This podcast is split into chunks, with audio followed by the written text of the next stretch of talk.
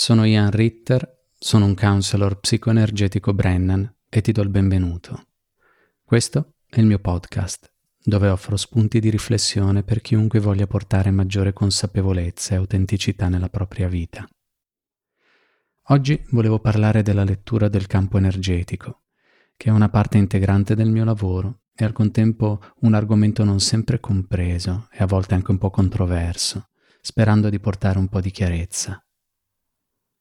La Brennan Healing Science, la disciplina nella quale mi sono formato, è stata creata da Barbara Brennan, che è stata fisico per la NASA negli anni 60 e poiché sin da piccola vedeva i colori intorno alle persone, ha deciso di dedicare il resto della sua carriera allo studio e alla ricerca del campo energetico umano, anche conosciuto come aura. Ha quindi cercato di applicare un modello scientifico allo studio di qualcosa che da sempre è appartenuto ad un ambito più esoterico. Questo ha portato alla pubblicazione di un libro intitolato Mani di luce, che è da molti considerato un po' la Bibbia delle discipline energetiche, proprio per il livello di dettaglio con cui entra nell'anatomia sottile del campo energetico. La prima parte della formazione in questa scuola è consistita proprio nello sviluppo di quelle facoltà che tutti possediamo, ovvero la capacità di percepire quel campo energetico che circonda ognuno di noi. Dopodiché ci hanno insegnato una serie di tecniche per lavorare sulle energie stesse e successivamente su come fare un lavoro di counseling mentre si osserva come queste energie si muovono nelle varie fasi della seduta. Questa osservazione permette di avere un quadro più preciso in tempo reale di ciò che sta accadendo nell'altra persona mentre si lavora insieme a lei. Questo tipo di lavoro, non essendo vincolato dallo spazio, è qualcosa che si può fare anche a distanza, il che spesso contribuisce ad aggiungere un alone di intrigante mistero. E detta così può effettivamente sembrare un po' fantascientifica come cosa, ma se ci si pensa, tutti abbiamo un'esperienza diretta di questo tipo di fenomeno a distanza. A tutti è capitato di pensare a qualcuno e poco dopo squillava il telefono ed era questa persona oppure di sentire che qualcuno a cui teniamo non stava bene e scoprire che era effettivamente così, oppure ancora di sentirci osservati, voltarci e accorgerci che c'era qualcuno che ci stava guardando. E queste possono sembrare coincidenze, ma per esempio in ambito di agenzie governative e di sorveglianza non c'è alcuna controversia in merito. Agli agenti delle varie agenzie, quando vengono addestrati a pedinare qualcuno, gli viene specificamente insegnato a non fissare questa persona alle spalle per evitare che se ne accorga. Ai reparti speciali della SAS britannica, se devono aggredire qualcuno alle spalle, viene insegnato a focalizzare lo sguardo su un punto di fianco alla vittima e solo all'ultimo momento spostare lo sguardo su di essa, proprio per non essere scoperti. Addirittura, durante un training dell'FBI rivolto ad operatori di sicurezza di supermercati e centri commerciali, quelli che stanno nella stanza piena di monitor collegati alle videocamere di sicurezza, per intenderci, un partecipante al corso ha chiesto Cosa facciamo se vediamo qualcuno che sta rubando degli oggetti dagli scaffali? L'agente dell'FBI che conduceva il training gli ha risposto Voi fissatelo intensamente attraverso il monitor e vedrete che dopo un po' si innervosirà e se ne andrà. Raramente queste organizzazioni perdono tempo con concetti così astratti se non avessero appurato avere un solido fondamento nella realtà, e di esempi ce ne sono tanti altri. Per alcuni di noi queste facoltà sono accentuate sin da piccoli, altri le sviluppano facendo un lavoro specifico, ma di fatto è qualcosa che tutti possediamo e la maggior parte semplicemente le ha e le usa inconsciamente. Per molti però questi possono sembrare dei superpoteri che solo pochi eletti possiedono, creando ambiguità sulla reale funzione di queste facoltà. Per questo non è raro che io venga contattato specificamente per una lettura del campo energetico con questo genere di aspettativa. Di fatto però, come per ogni altra disciplina, queste facoltà percettive sono semplicemente uno dei molti strumenti con i quali svolgo il mio lavoro. È importante però comprendere alcune cose. Innanzitutto, partendo dal presupposto che chi esegue questa lettura del campo energetico è pur sempre un essere umano e non un macchinario diagnostico.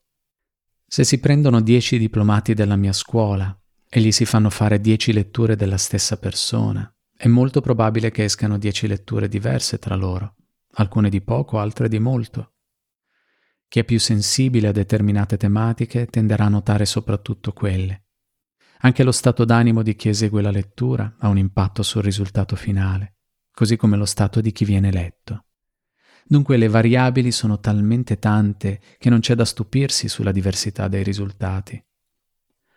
Attraverso questa lettura si possono vedere diverse cose, come lo stato dei chakra, per esempio, che sono centri disseminati lungo il nostro corpo e che hanno la funzione di assorbire energia e distribuirla verso l'interno. Ciascun chakra alimenta una parte del nostro corpo e gli organi ad esso connessi. E ciascun chakra rappresenta anche diversi aspetti psicosomatici. È un sistema complesso che va dunque a coinvolgere la sfera fisica, così come quella mentale, emozionale e spirituale. Soprattutto è un sistema in costante movimento, proprio perché contiene i nostri pensieri, le nostre memorie, le nostre emozioni, i nostri traumi, le nostre sensazioni fisiche, parti della nostra spiritualità e molto altro. In base a ciò che proviamo, a ciò che pensiamo o al momento che stiamo attraversando nella nostra vita, il nostro campo energetico muta ed è diverso. Il nostro stato d'animo potrebbe portare ad una lettura completamente diversa rispetto anche a poco prima. La lettura dell'aura è però solo un indicatore che può dirci dove siamo in questo momento della nostra vita. È un'istantanea, un punto di partenza per un percorso di crescita personale se scegliamo di farlo. Se invece la lettura del campo aurico viene fatta in modo continuo durante la seduta, questo ci permette di osservare come determinati movimenti energetici si bloccano o si sbloccano in base ai temi di cui si parla o allo stato d'animo in cui si entra nel corso della sessione. Vedere le reazioni del campo energetico in base agli argomenti affrontati è un utile indicatore delle tematiche sulle quali c'è una sensibilità e che richiedono la nostra attenzione. Quindi da questo punto di vista può essere molto utile. La possibilità di osservare la presenza di alcuni blocchi o il fatto che alcuni centri possano essere aperti o meno può dare la conferma del perché di determinate sintomatologie che la persona lamenta. Le manifestazioni a livello fisico sono l'ultimo stadio di un blocco che avviene ai livelli più esterni del campo energetico. Se dunque se ne cercano le cause, la presenza di blocchi a qualche livello del sistema energetico può indicarci la sfera nella quale questo blocco ha avuto origine quindi, per fare un esempio, un sintomo fisico, come può essere un mal di schiena, può aver avuto origine dalla sfera emozionale e lì possiamo portare il nostro focus per fare un lavoro mirato. Barbara Brennan diceva che nemmeno il Cristo aveva tutti i chakra aperti e funzionanti. Non so come potesse saperlo, ma era comunque un'affermazione che aveva perfettamente senso. È impossibile essere su questa terra e non essere minimamente toccati da tutto ciò che essere umani comporta. Anche le figure spirituali più illuminate della storia non erano sempre felici ed in pace, ma hanno potuto sperimentare anch'essi gli stati d'animo più pesanti che l'essere vivi ci impone. Un altro rischio è dunque quello di pensare che se c'è un blocco o un chakra che non gira bene, allora c'è qualcosa che non va in noi e che dobbiamo sistemare. È normale che ci siano. E non necessariamente questo significa che c'è qualcosa di essenziale su cui bisogna intervenire subito. Pensare che non potremo trovare pace finché non avremo sistemato tutto ci porta ad essere in ansia e alla costante ricerca di qualcosa che non va, e qualcosa finiamo sempre per trovarlo.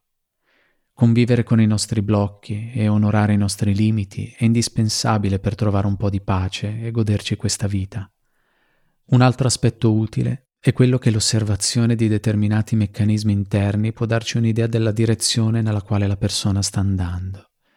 Se per esempio si tratta di un professionista che lavora molte ore al giorno per molti giorni alla settimana e il primo chakra non è sufficientemente attivo per alimentare il sistema energetico, allora è verosimile che ad un certo punto possa arrivare ad un esaurimento fisico. Per carità, non ci vuole un sensitivo per intuirlo, ma c'è anche chi ha un primo chakra molto attivo e riesce a reggere certi regimi lavorativi molto meglio di altri. Lo stesso vale per gli aspetti mentali ed emozionali del proprio sistema. Là dove possiamo osservare che quei centri energetici non funzionano al meglio, possiamo dedurre che prima o poi qualcosa si bloccherà. E sui blocchi volevo spendere due parole in più, perché spesso è ciò su cui ci si focalizza. Innanzitutto, Percepire la presenza di un blocco non ne garantisce la risoluzione. I blocchi spesso vengono creati nell'arco di mesi ed anni, se non decenni. Le cause possono essere ricondotte a traumi, a sistemi di credenze, ad esperienze di vario tipo, derivare dalla sfera emozionale, da quella mentale e anche da quella spirituale. Questi blocchi sono dunque il risultato di un meccanismo su un certo livello del nostro essere. Laddove io posso applicare determinate tecniche che vanno a sciogliere un certo blocco, se il meccanismo che l'ha creato rimane in essere, nel giro di poco tempo quel blocco tornerà ad esserci. È per questo che la gran parte del mio lavoro è dedicato all'elaborazione di quei meccanismi che possono stare andando a creare blocchi nel nostro sistema, piuttosto che alle tecniche energetiche specifiche che lo vanno a rimuovere. Se entrambe le modalità, lavorando in sinergia, possono dare risultati migliori, la maggior parte del tempo viene dedicata proprio alle tematiche che stanno a monte. E la verità è che tutti possiamo convivere con un certo livello di serenità con la maggior parte dei nostri blocchi, senza che questi debbano essere necessariamente eliminati prima possibile. E questo ci porta a quello che ho notato essere il rischio maggiore per chi cerca la lettura del campo energetico, ovvero la ricerca della scorciatoia. Siamo tutti alla ricerca della via più breve per uscire dai territori nei quali ci sentiamo impantanati.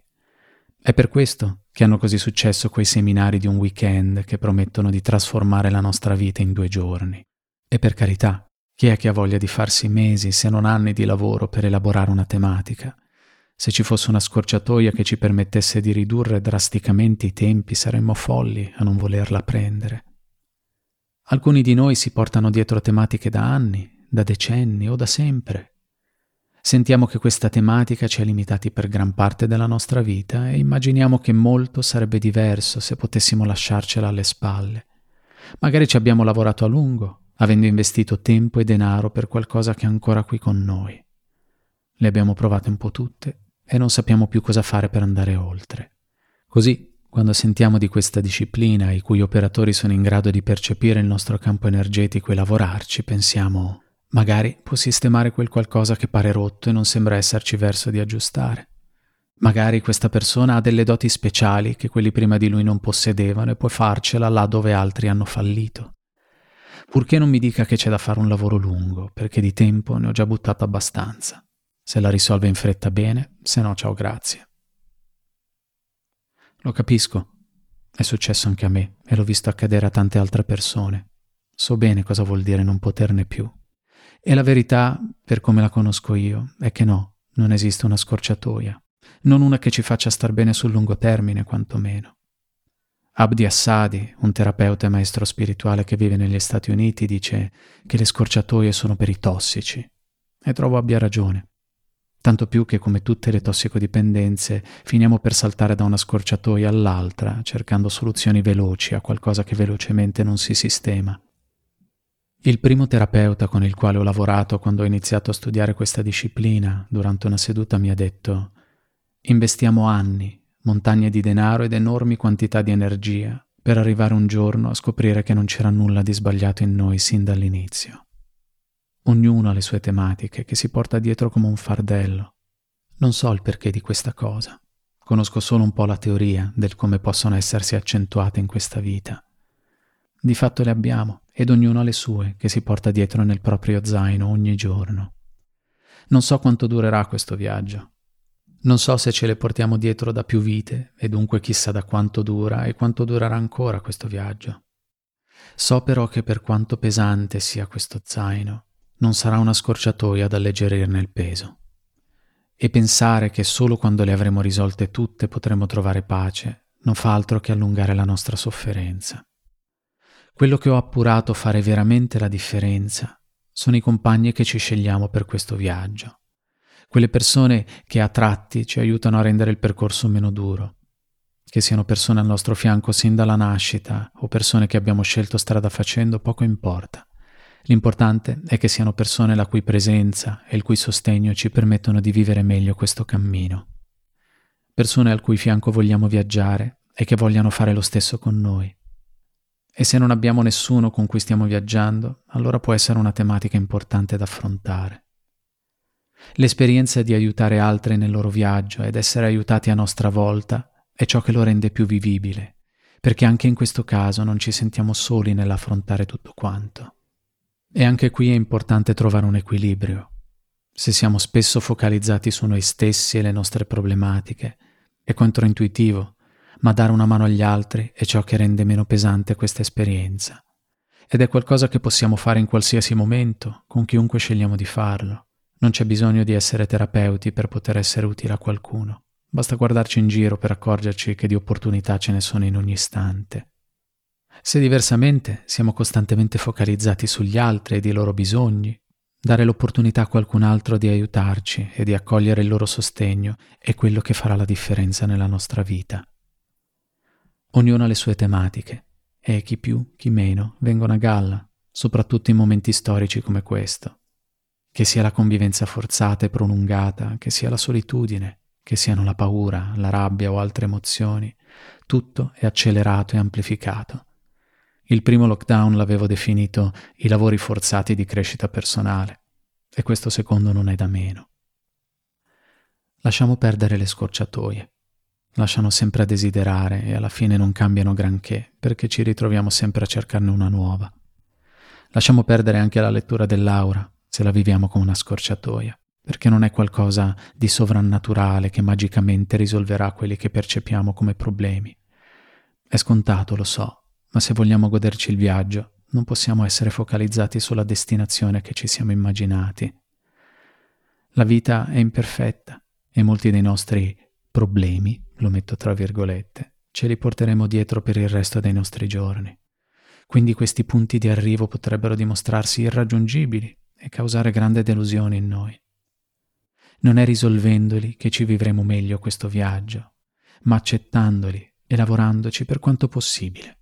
Per il resto è la compagnia di chi ci accompagna che lo renderà più godibile e su questo vale la pena concentrarci.